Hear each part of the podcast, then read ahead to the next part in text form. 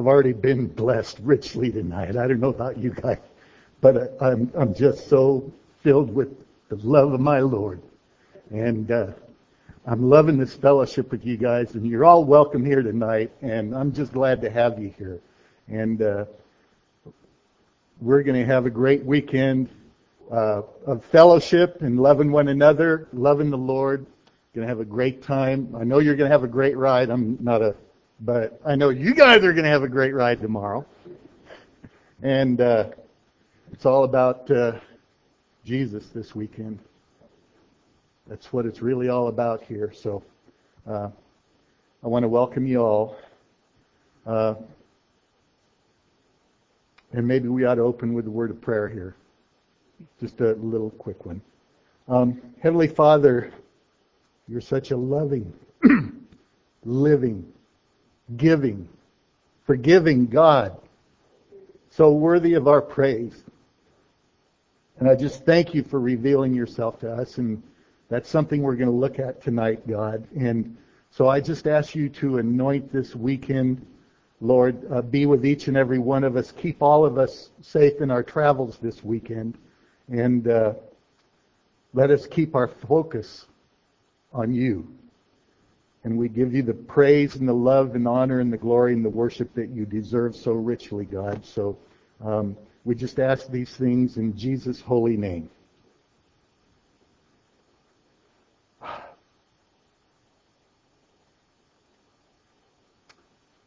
In case you're wondering why I'm talking so slowly, it's because I only have 17 minutes worth of material and Greg asked me to talk for 25 minutes.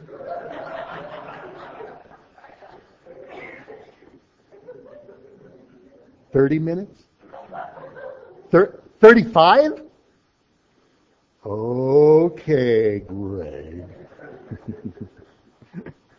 well, um, I want to share something with you guys uh, that has been in my files for 30 years, and it's just a funny little letter.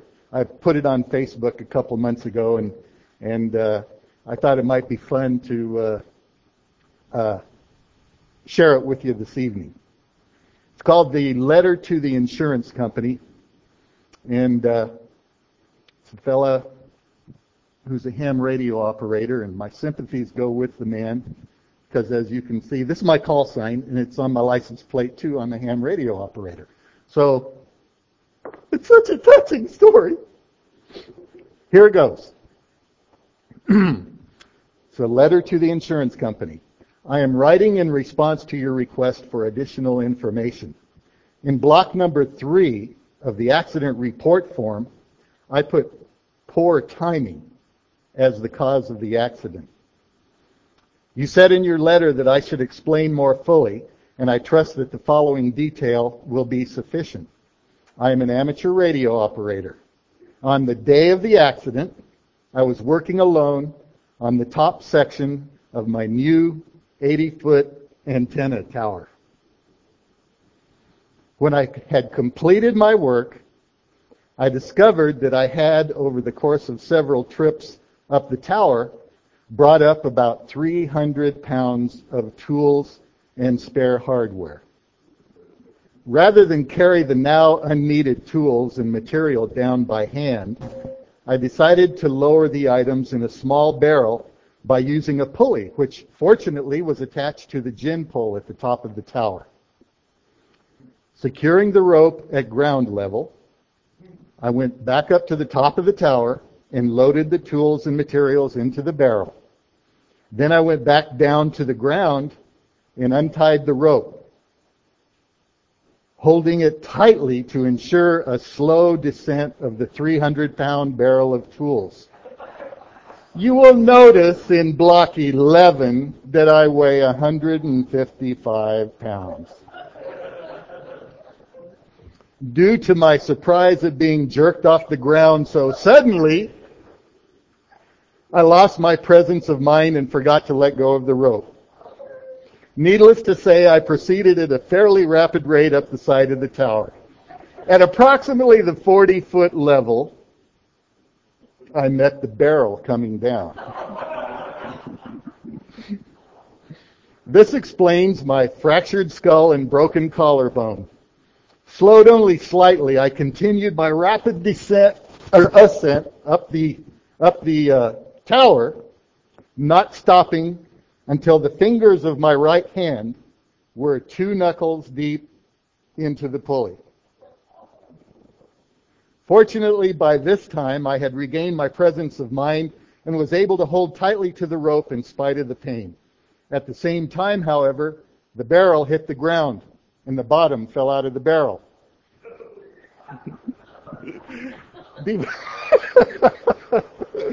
hey, man, it, even reading it aloud, it's funny. I love it. Devoid of the weight of the tools, the barrel now weighed 20 pounds. I refer you again to my weight in block 11. As you might imagine, I began a rapid descent down the side of the tower. In the vicinity of the 40 foot level, I met the barrel going up. this accounts for my two fractured ankles and the lacerations of my legs and lower body. The encounter with the barrel slowed me down enough to lessen my injuries when I fell onto the pile of tools. And fortunately, only three vertebrae were cracked. I am sorry to report, however, that as I lay there on the tools in pain, unable to stand, and watching the empty barrel 80 feet above me, I lost my presence of mind and let go of the barrel.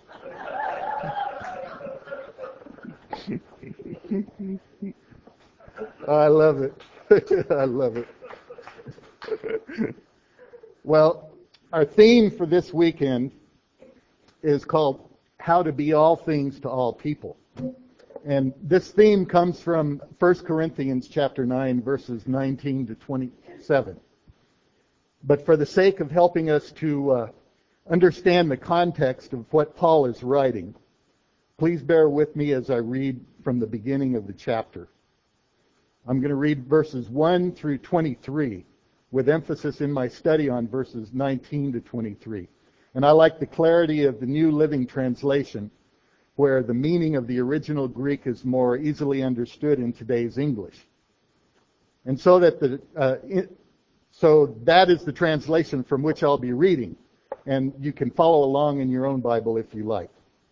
This is 1 Corinthians chapter 9, uh, verses 1 through 23. Am I not as free as anyone else? Am I not an apostle?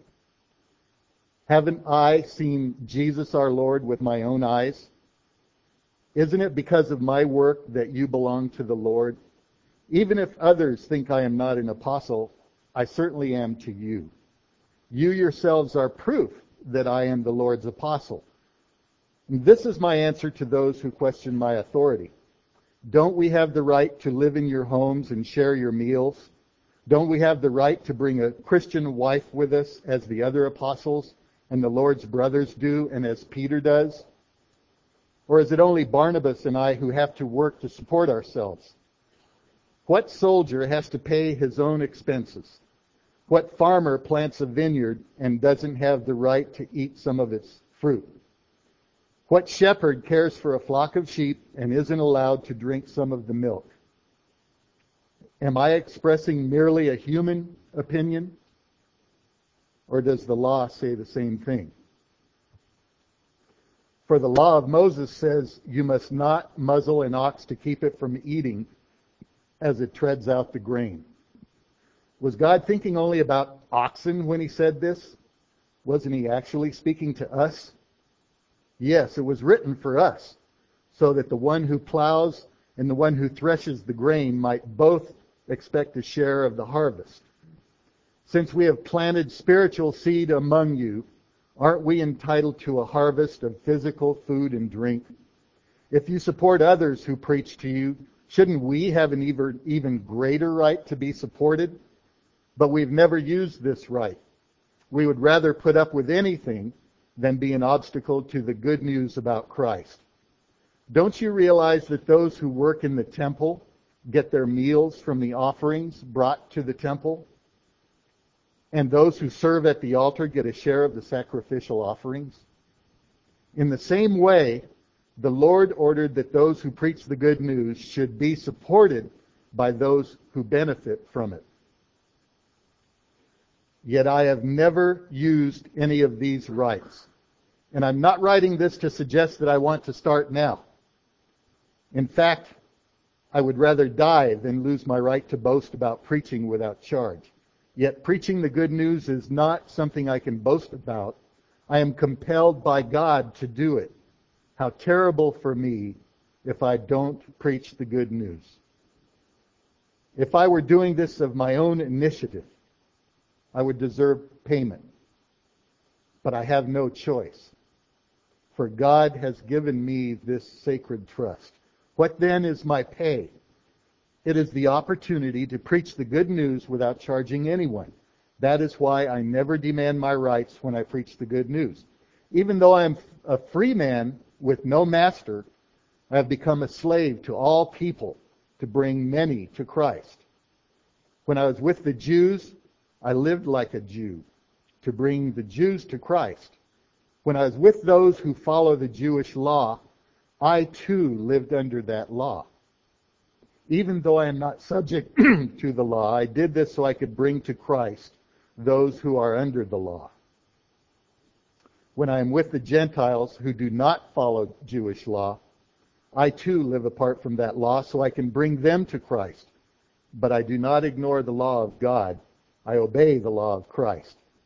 When I'm with those who are weak, I share their weakness, for I want to bring the weak to Christ.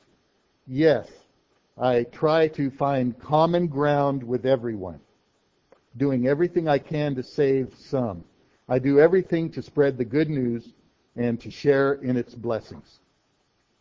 So that uh, verse 22, Paul says, I try to find common ground with everyone. In the New Living Translation, that's the way they translated it. However, in the New American Standard Bible and in the New International Bible, it is translated, I have become all things to all men. And it is from those words of Paul that the Romans rally has derived its theme, how to be all things to all people. But another, perhaps more appropriate way of stating the same thing might be, I try to find common ground with everyone in every culture. To me, that means more to us today uh, than the other translations. And I'm not being too liberal in my translation of that. It's what Paul means to say there. And that I try to find common ground with everyone in every culture just has, for me, more meaning.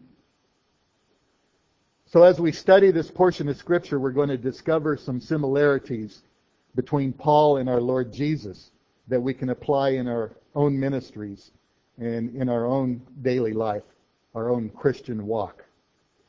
Uh, in 1 Corinthians, Paul, in 1 Corinthians, Paul is basically saying that because he's an apostle with the same authority as the original apostles, he has certain rights. And as a preacher of the good news, he has certain rights. But rather than use his position to have others feed and board him, he chooses to earn his living with labor like everyone else. And in addition to all that, he also preaches the gospel at no charge.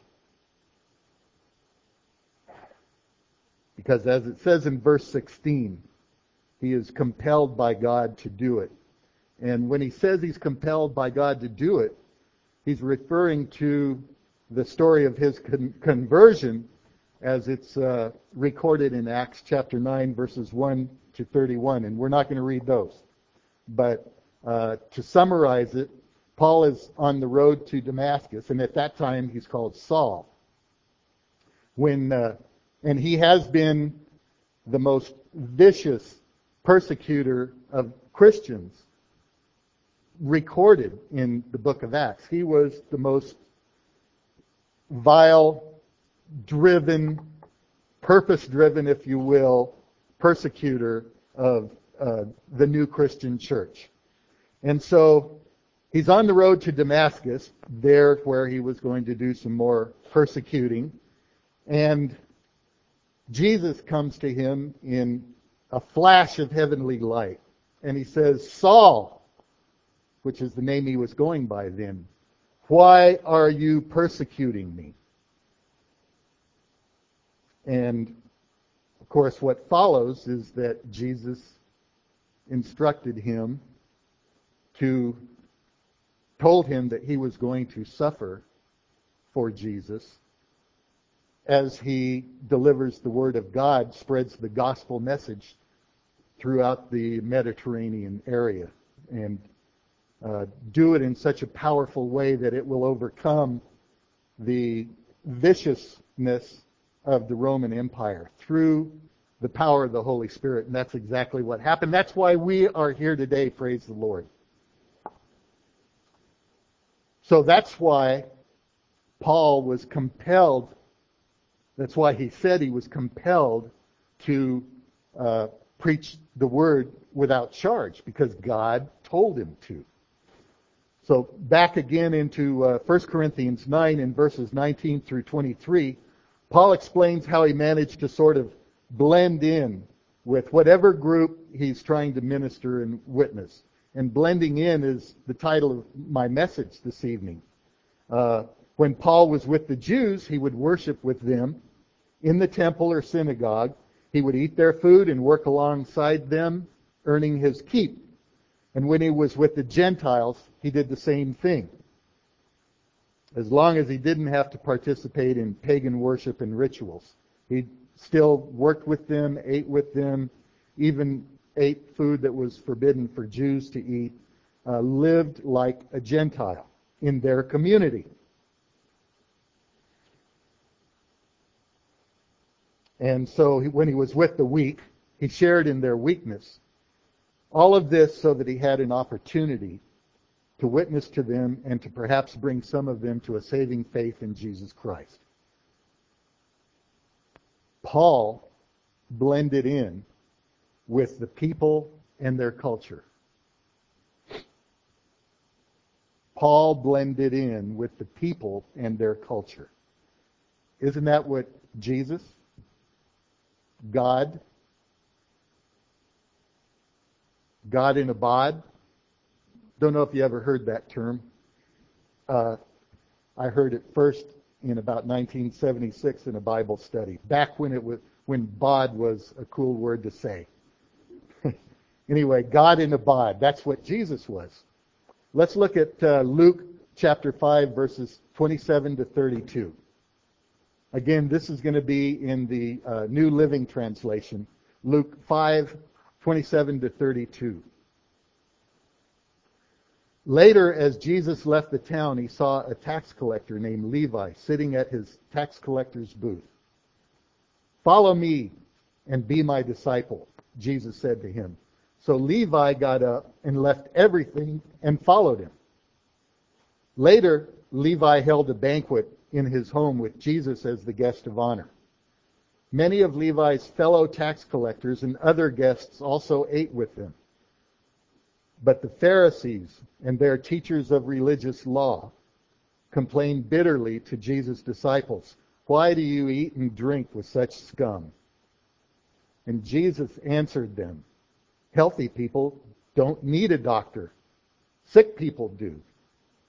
I have come to call not those who think they are righteous, but those who know they are sinners and need to repent. Those arrogant, self-righteous Pharisees thought so highly of their own supposed holiness. They wouldn't have been caught dead eating with the likes of Levi, who would later be called Matthew, uh, and his friends. You can bet Jesus knew of the sin of the Pharisees, their arrogance, when he implied as much in his response to them. I have come to call not those who think they are righteous, but those who know they are sinners and need to repent. The Pharisees wore these really elaborate, expensive, flowing gowns, robes, and fancy hats, whatever they're called, dressed not like the folks. They isolated themselves from the people. And it's actually the people who gave offerings to the temple that funded their lavish lifestyle. And they didn't have the humility to stoop, if you will, to mingle with the folks.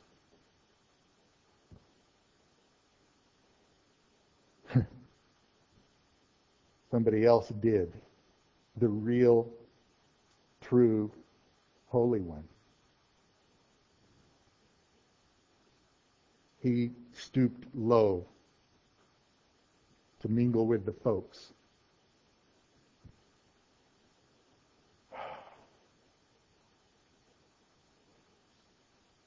Now, today there is a parallel, I guess you might say, to the Pharisees.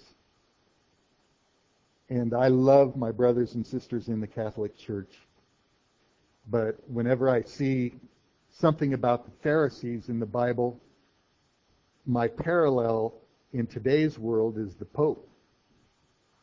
And I know you've seen this man in his golden laden flowing robe and the big mitre that he wears, this this uh, probably ten or twenty thousand dollar outfit that he wears, and he stays in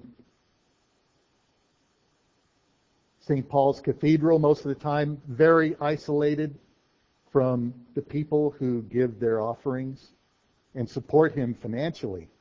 And uh, I just, that pops into my head whenever I read about the Pharisees. It still is happening. And guess what, ladies and gentlemen? The Pharisees, the Pope, they're just sinners like you and me. They're nothing special before God. They're just like you and me.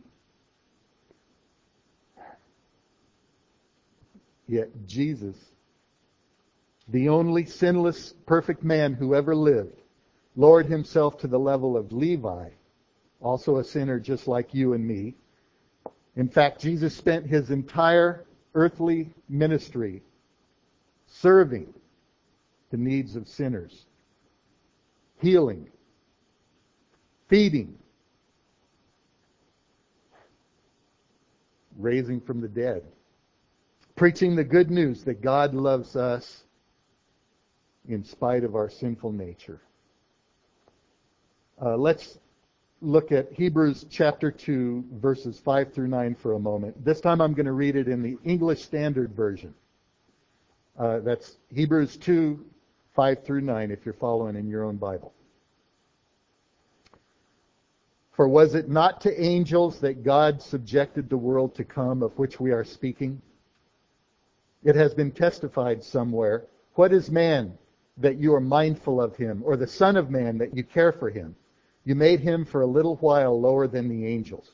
You have crowned him with glory and honor, putting everything in subjection under his feet. Now, in putting everything in subjection to him, he left nothing outside of his control. At present, we do not yet see everything in subjection to him, but we see him who for a little while was made lower than the angels, namely Jesus, crowned with glory and honor because of the suffering of death, so that by the grace of God he might taste death for everyone.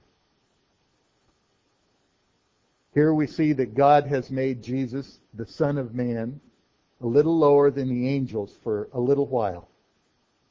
That is, for the time that he ministered uh, um, here among the Jews in Israel. He became a man, just one of the guys, a human being, which, as Isaiah said, made him Emmanuel, God with us. Get this.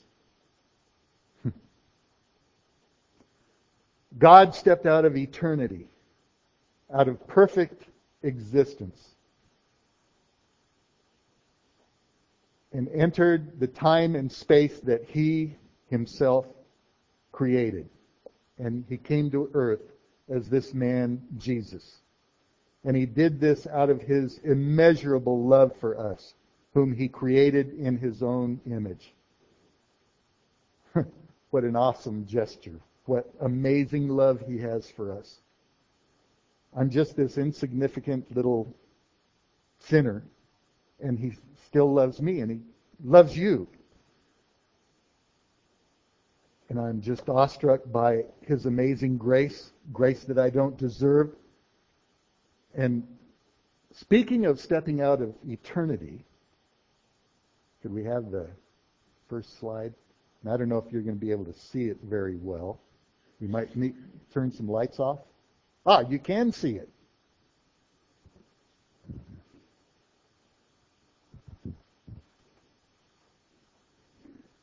It's hard to tell, but there's a little play, pale blue dot right there. Anybody take a stab at what it is? Yeah. Yep. From, can you see it over there? The little blue dot? That photograph is a composite of hundreds, possibly a thousand or more images taken by the Voyager spacecraft from 3.7 billion miles from Earth. This afternoon, I calculated how long it takes the light that takes eight minutes, I think it was, for the light to travel from the sun to Earth. Then it gets reflected off of Earth, and here's Voyager 3.7 billion miles away, and it takes five and a half hours for the light to get to the Voyager spacecraft. So, this, imagine yourself now. You're in a spacesuit with the little jets, so you can control your movements, and you're hanging there next to the Voyager spacecraft. Okay? and you're looking back at that pale blue dot right up there.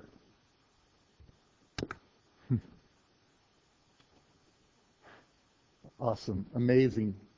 Um, do you think there's life on some other planet, someplace else in the universe? On another planet, very similar to this one, perhaps? Anybody think there is? I don't either. I don't either.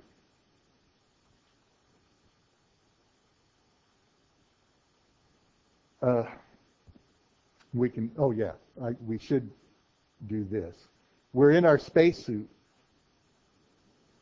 And, oh, by the way, science, scientists today, and for the last 2,000 years, have been trying to figure out what the meaning of life is and how all of this started. And they do it with mathematics and physics and uh, empirical measurements and tests. And they think that in their brains they can figure out the meaning of life, what we're all doing here, and they don't need God to do it. They can do it themselves. And they would bet a paycheck that there's another planet, at least one and probably 20, 50, 100, 1,000 out in the universe. I don't believe that. What I think God did when He made heaven and earth is He wanted to dazzle us. So if we're out here in our little spacesuit and we're looking back at planet Earth, I want to turn around now and look at what where the Voyager is going, where it's headed.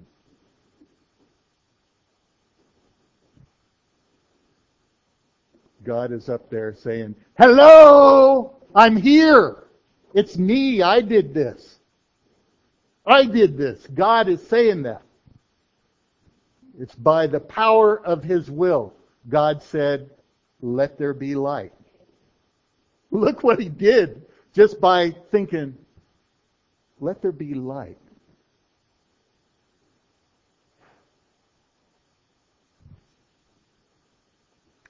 He got my attention.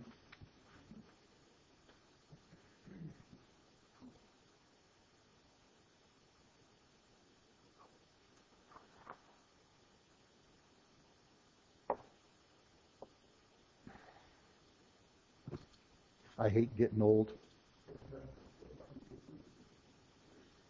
And I'm paying the price.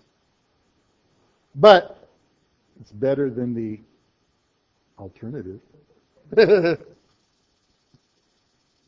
Way back in the time of creation, in Genesis 1:27, Moses writes, "So God created man in his own image. In his own image he created him. Male and female, he created him. Now, he said the same thing three different ways right there. And anytime the Bible says something, repeats it two or three times, that's an indication that it's something God wants us to understand is very, very important. You and I are made in the image of God. And what I think is that God made the entire spectacle out there for us to discover and wonder at so that we would search for the real meaning of life. And that's what those scientists were doing. But God has revealed himself to us in that natural world above us and around us and in all exists. Because when he reveals himself to us in such spectacular fashion, we can only be awestruck by his creative power. He did all of that just for you and me. And I don't think there's another soul off the face of this earth on some planet out there.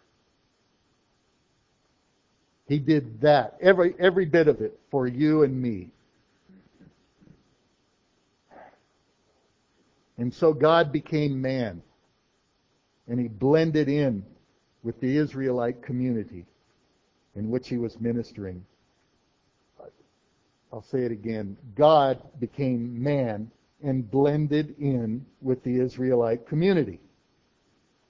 And I think that's what Paul is saying that he did too.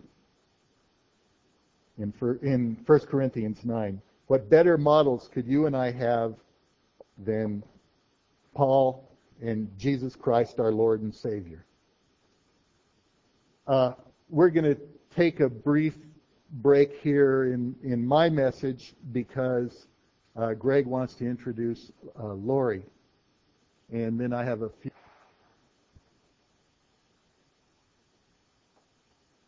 It's obvious you guys already know how to blend in wherever you are. So I feel like I'm preaching to the choir here a little bit. Uh, but what I admire about the Church of the Nazarene is their missionary arm. They uh, they have some one of the most effective missionary ministries in the world, and they, you know, we have missionaries here all the time, and they have shared with us how they become missionaries and and before they can go to these foreign countries they have to learn the language. And that's part of blending in of course. And and blending in isn't uh, you're not James Bond you know going into a society somewhere to spy on them you're you you don't have to wear a suit that looks like the suit they're wearing. Um, those uh, some of the missionaries go to are, are in uh, Ukraine and they they have opened these uh, coffee houses there. And they're just places where the locals can go to uh, have a cup of coffee, listen to some music, chat with friends. And, and the missionaries run these coffee houses, and they're not every hour on the hour coming into this coffee house and saying, repent, you know, and preaching to them. They're not preaching to them. These guys just go into these countries and live their life of faith in Jesus Christ. And in that faith, there's a light that people who don't know the Lord see in us. And it's attractive.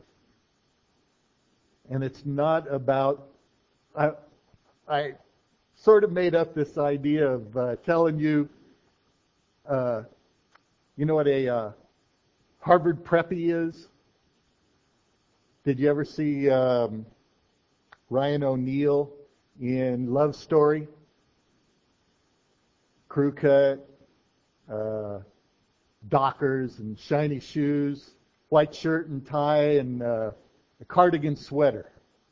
Well, let's just imagine uh, the Lord calls our Christian Harvard yuppie to minister to the biker community. What's he going to do?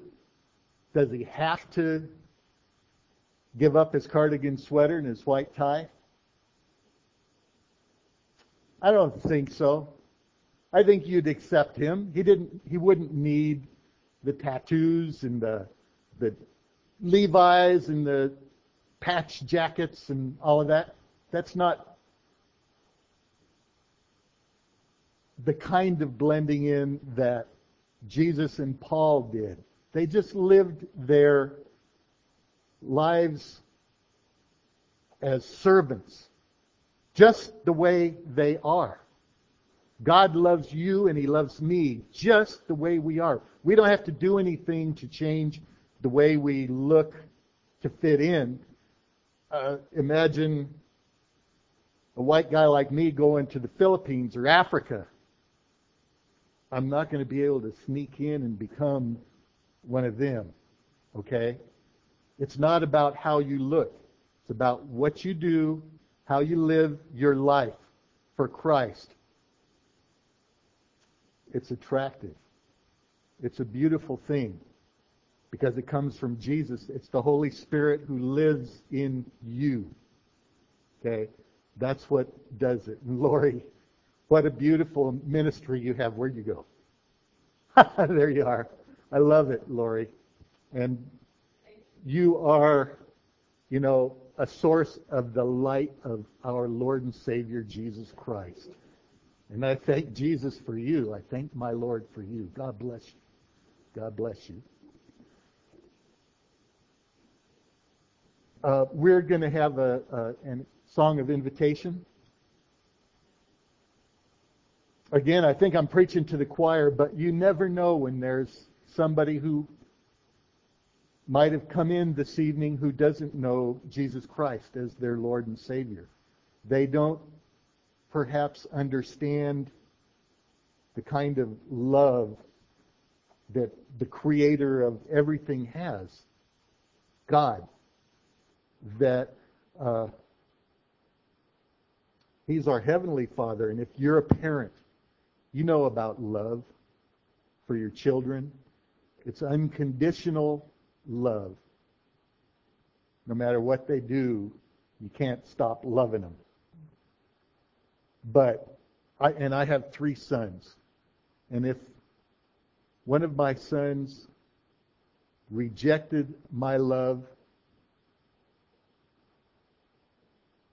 didn't want to have anything to do with me, it would crush my soul.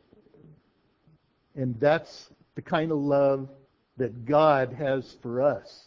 He's our Heavenly Father. And when we reject Him, it really crushes His soul. And that really, we only have this life, one life, to get it right with our Lord. to accept Him. And so we never know when this life is going to end. So there's no time like the present if you don't know Jesus Christ as your Lord and Savior. Now is the time today. You never know what's going to happen. So we've got uh, I Surrender All.